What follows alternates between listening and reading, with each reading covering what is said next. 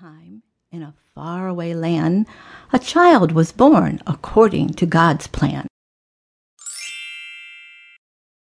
His mother, whose name was Mary, and Joseph, his dad, knew there was something very special about the little lad.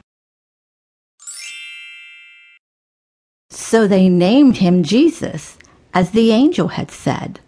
Then Joseph took them both, and into Egypt he fled. For the king at that time was very jealous and bad.